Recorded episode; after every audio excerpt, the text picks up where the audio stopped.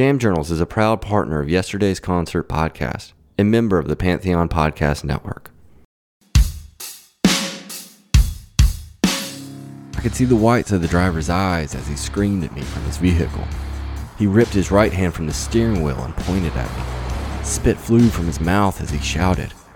I could feel the wrath of his inaudible words. Was his blood destined to be on my hands? Cruising at more than 70 miles per hour, our fate was too late to prevent. My body slammed into the driver's side door as our two vehicles shared paint. His charcoal, mine black. I leaned into my door and swung the steering wheel to course correct.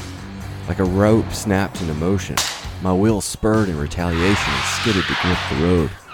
Screeching, screaming, sweating. I was going to die. No longer sharing the left lane with this innocent bystander, my vehicle had a mind of its own. My tires flailed from the quick adjustments. I'd lost control of a two ton death cage. Force was the only thing that could stop us now. My windshield went from golden hour sunset to gray combing death. I was headed straight for the concrete barriers beneath the overpass. The vehicle was no longer headed west, but towards a second collision, a fatal one.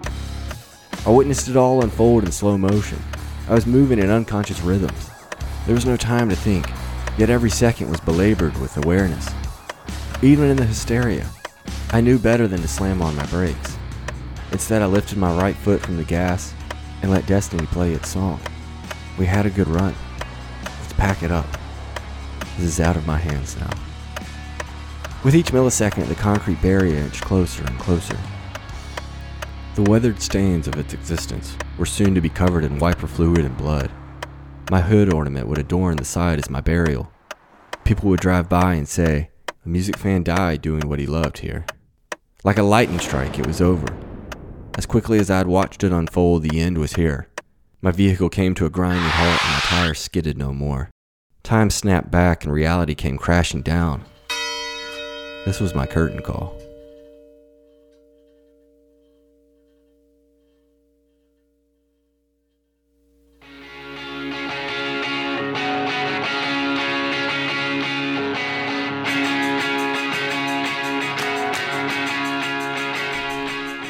Welcome, concert goers, music fanatics, and pretty hate machines. My name is Lance Ingram, and in this episode of Jam Journals, we open up the pages to September 24th, 2018.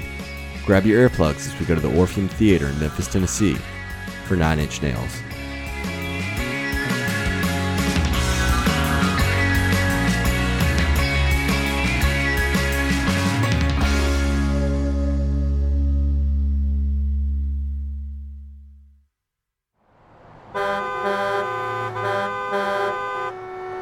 Surging river of chaos flushed over me. I stared out the windshield, still breathing, still alive.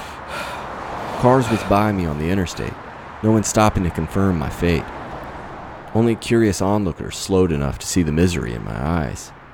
As I stepped out to my vehicle to assess the damage, I watched the car that caused this ordeal drive into the sunset.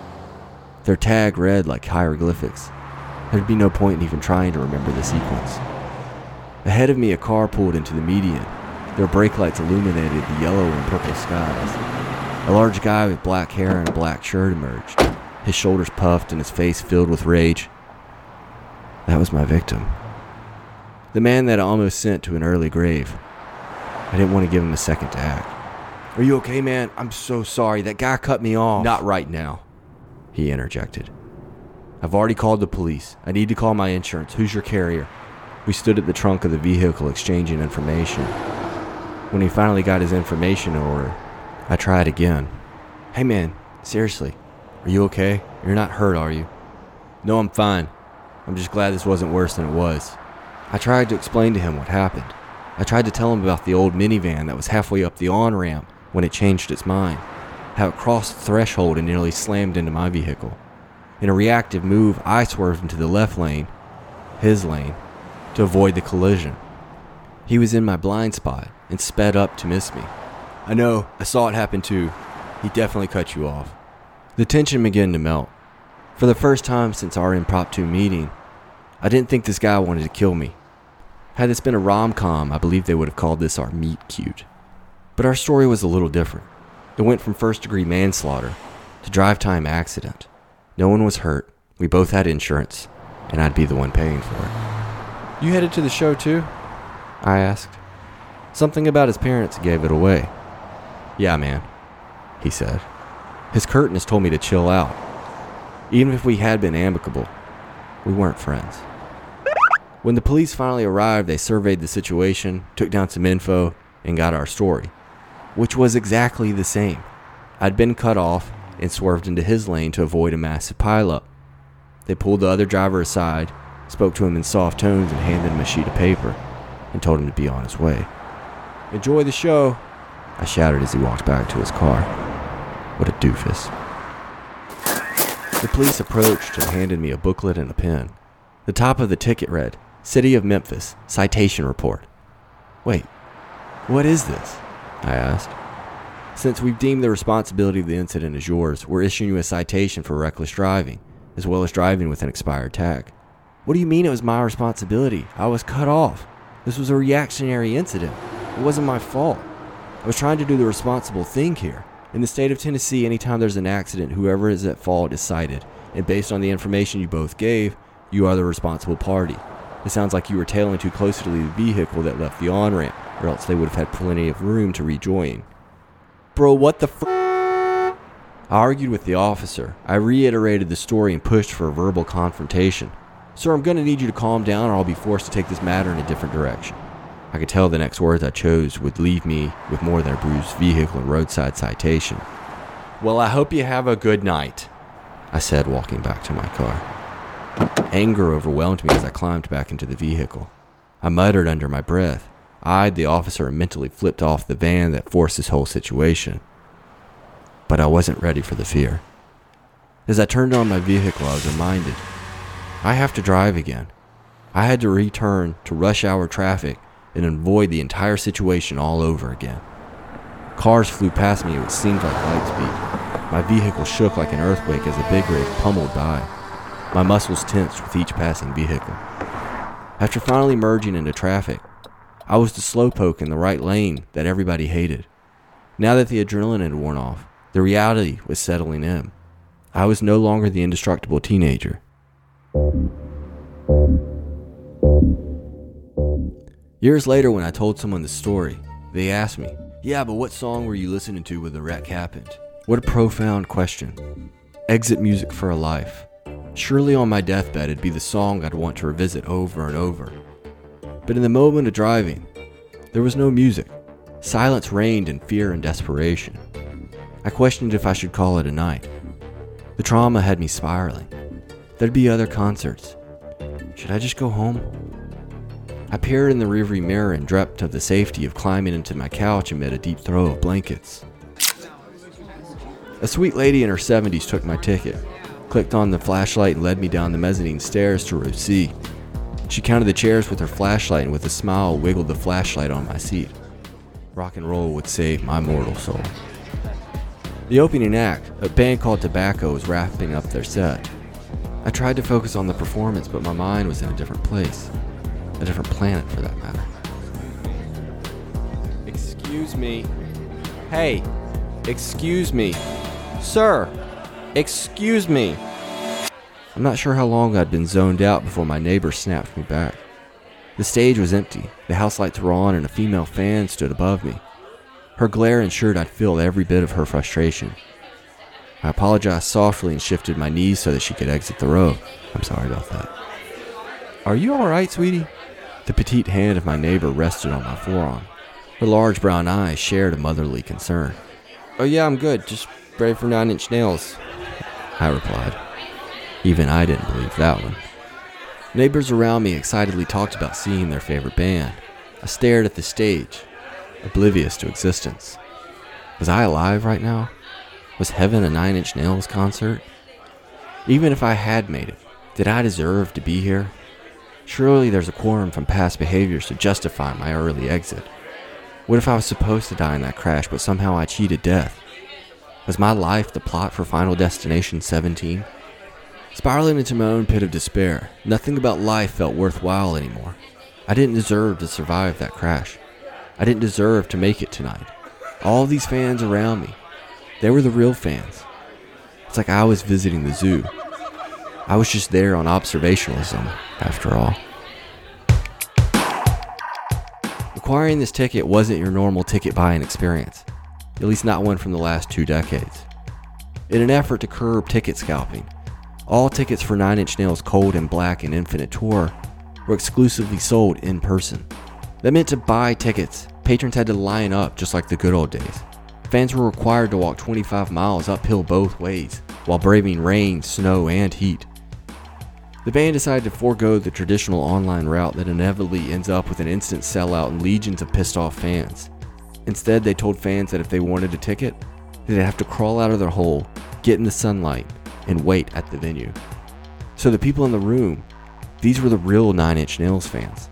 They put in the blood and sweat to purchase these tickets. Hashtag real fans only. I had done none of that.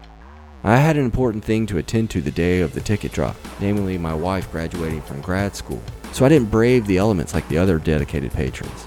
Instead, I held out and purchased my seat through an online ticket drop, the complete opposite of these dedicated fans. And to make matters worse, I wasn't really even a fan of the band. These weren't my guys. Ever since I became a fan of music, it's always been Oh man, Nine Inch Nails is one of the greatest bands out there. Dude, you gotta see Nine Inch Nails in concert, nothing like it. This was a musical zoo, and I was there to see Trent Reznor in the Monkey exhibit. Compounding my survivor's guilt, I didn't deserve this seat. Yanked from the clutches of an actual fan, I was here on assignment. Maybe the accident was my karma. Maybe that swift brush with death was the universe's punishment. Poor Damien sitting at home listening to the downward spiral on his cassette that he bought in high school. He painted black teardrops on his face because a true goth can only cry black tears. Most nights, Damien cried because he was the black sheep of existence. But tonight, he cried because some jackwagon with a podcast stole his seat. I could see it now. Damien reached for his voodoo doll and put it inside his daughter's Barbie car. Pushing the car down the hallway, Piggy blared on his speakers. He grinned as his master plan revealed itself. One final thump of the bumper, and the car spins wildly and heads towards the wall. His laugh fills the home. Damien, what are you doing? Your daughter is trying to sleep in the other room. His wife yells at him. He shows his teeth through a twisted smile. The black tears have smudged and run down his cheeks. He growls. Revenge.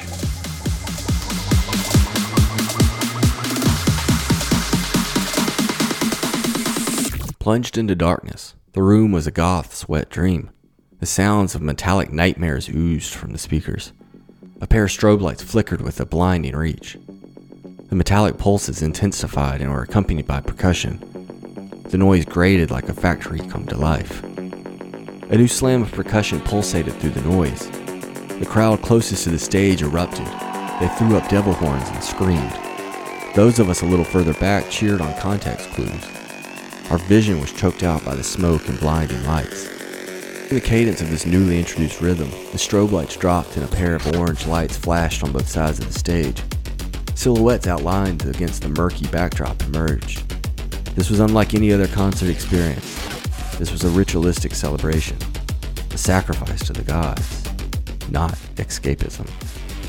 The crowd cheered wildly as the other silhouettes joined the rhythmic slamming. Another figure slid to the front of the stage. His head had to be the ringleader, the alpha alien. He grabbed the microphone with his right hand and held it as if he was choking the life out of it. This was not the person to mess with. What little I knew of Nine Inch Nails, I assumed their ringleader was a Jack White type.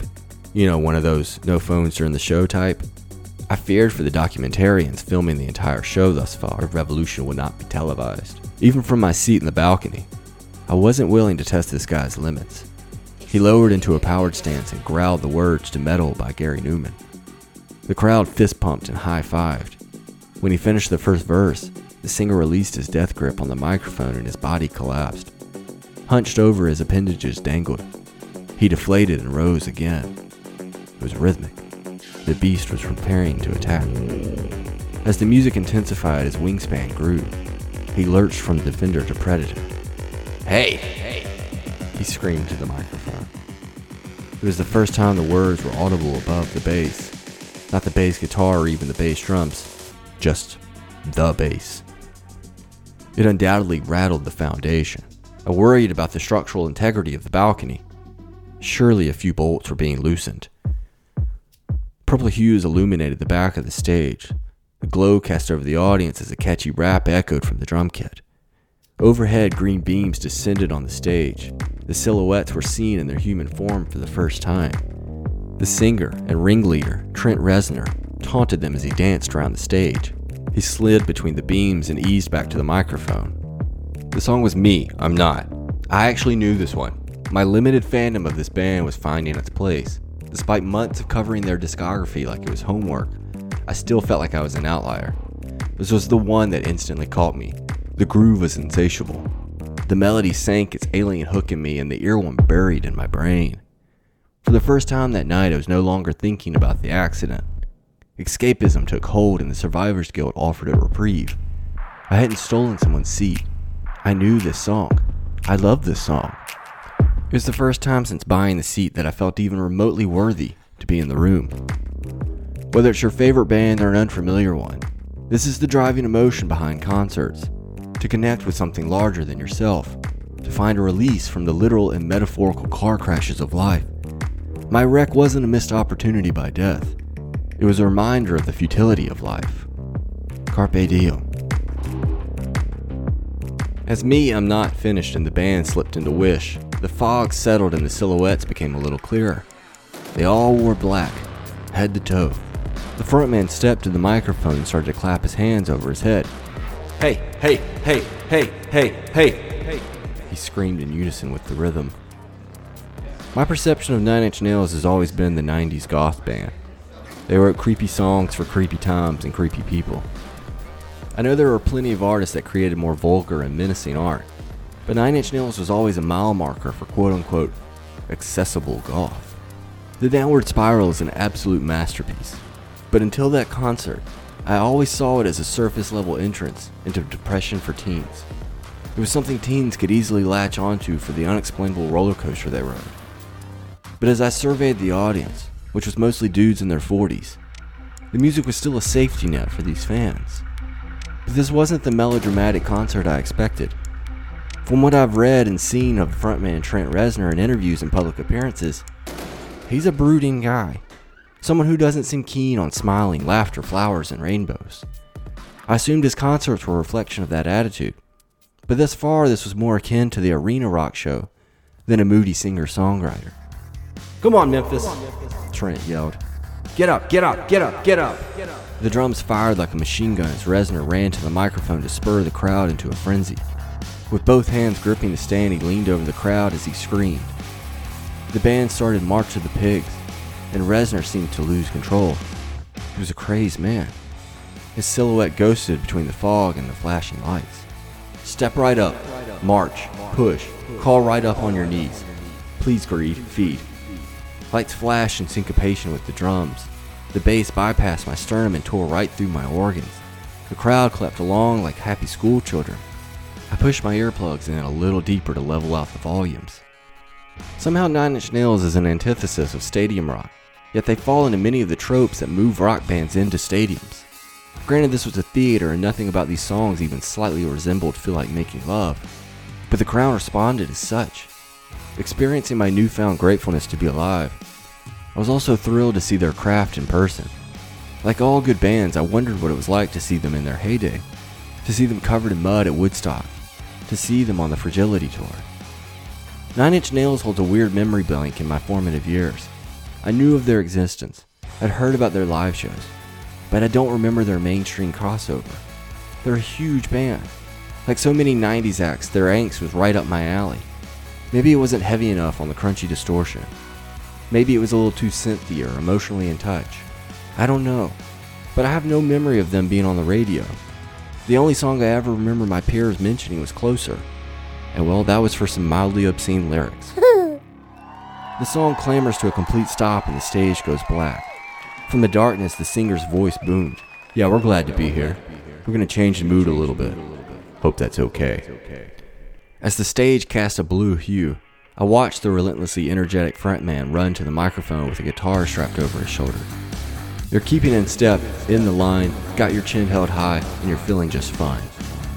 Pangs of nostalgia rushed over me. I wasn't sure where this was coming from. Although I tried to be thorough in my Nine Inch Nails crash course, I don't remember an emotional connection to the song. But as the song hit the chorus, I realized that I knew this song from modern rock radio station in high school. Yet in all my memory black holes, Nine Inch Nails were more present than I realized. They'd been a posturing band that dictated a coolness that I'd never been a part of. They were a band that golf kids were hip to, and that I never gave a chance because they wore too much black. I mean, I wore black, but they wore too much black. This was a highly important band. They may not have had the mainstream success Pearl Jam or even Slipknot had, but they were integral to the 90s and early aughts rock scene. Yet I'm seeing them in a 2,500 person theater. Sure, they were maybe a decade or more removed from their place of relevance, but this was a sharp band. Not only was Trent an excellent frontman, but he's an underrated rock vocalist. He could do it all the emotion and the bravado. To close the show, I figured they'd do one of their two big hits that everyone knew Closer or Hurt. Personally, I was hoping for Closer, just because I'm a teenage boy at heart. Heavy winds blew from the speakers as the darkness was erased with a single spotlight. It was accompanied by the sparse intro of Hurt. The stage was no longer overwhelmed by smoke and strobe lights. It was simplistic. I could see our front man clearly. No booming bass or organ tearing decibels. I removed my earplugs to take in the acoustics. I hurt myself today to see if I still feel. The song was triumphant and worthy of closing the show. The crowd was rapturous. I know it's a popular song that has a deep meaning for many fans, but it was still odd seeing the crowd losing their minds for such a depressing song. I mean, I get why they're into it. It's a great song. But, again, this wasn't feel like making love. Like an aging actor, a touch of gray lined my driver's side door. I stood in the parking garage staring at it. You big dummy, I said aloud. I kneeled down and ran my fingers across the vehicle to feel the depth of my new scars. It wasn't as bad as I remembered. Then again, it was also much darker outside. Sitting in the driver's seat again after the show was an eerie sensation. Last time I sat here, I faced death head on. Now I had to get home somehow, and this parking garage charged by the hour. Once I got safely home, I lay in bed and watched the ceiling fan twirl. My adrenaline still gushed and withheld sleep. The evening was still decompressing. I had danced with death and been in a car accident. I thought back to the show when Trent had introduced a cover of David Bowie's I'm Afraid of Americans, with a little extra banter. We're going to play a song written by a dear friend. We had the privilege of working with, touring with, and performing this song with him. It's kind of up to play it, but it's a great song. This is by David Bowie. The ceiling fan swirled, creaked, and danced in the shadows. Trent's words echoed. It was a reminder of why I still attended the show. Rather than going home and relinquishing my fears, I chose to pursue gratitude and opportunity. I don't know how many more chances are left to see this band. They're not young 20 somethings anymore. After the string of deaths from Bowie, B.B. King, and so many other missed artists, I couldn't risk this chance. For Bowie, I regretted never having the opportunity. For B.B. King, I regretted skipping so many opportunities. I couldn't let another artist slip through the cracks. Despite the unfortunate events, that day was still quite special. The clock never stopped ticking, which meant I never stopped breathing. The guilt of my fandom subsided and the value of the evening settled in. Despite the sadness of Nine Inch Nails music, I walked away feeling like I'd attended a Feel Like Making Love stadium rock show. That's a pretty great feeling to be alive.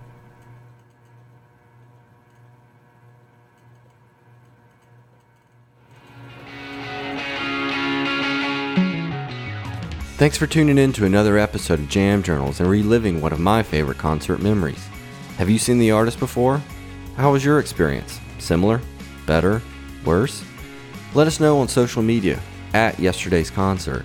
We're on all the channels Facebook, Twitter, Instagram, and even TikTok. Give us a shout or shoot us an email at info at yesterdaysconcert.com. Until next time, give us a review on Apple Podcasts and check us out at yesterdaysconcert.com. And don't forget, take care of your shoes.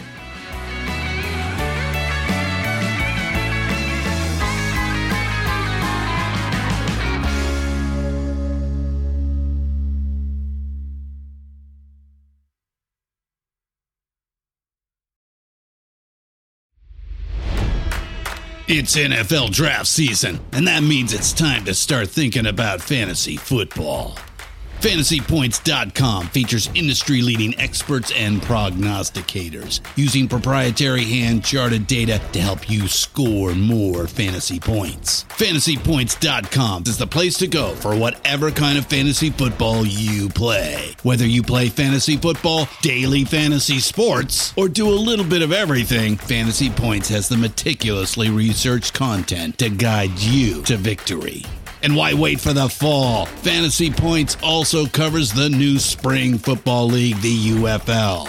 Join the guru, John Hansen, Scott Barrett, Joe Dolan, and other massive names in the fantasy football universe with an exclusive offer. Use code Pantheon for 15% off any fantasy points package, including the all in package, with access to every article, tool, and data nugget that Fantasy Points has to offer. That's fantasypoints.com and code Pantheon for 15% off at Fantasy Points. Fantasypoints.com. Code Pantheon. Score more fantasy points.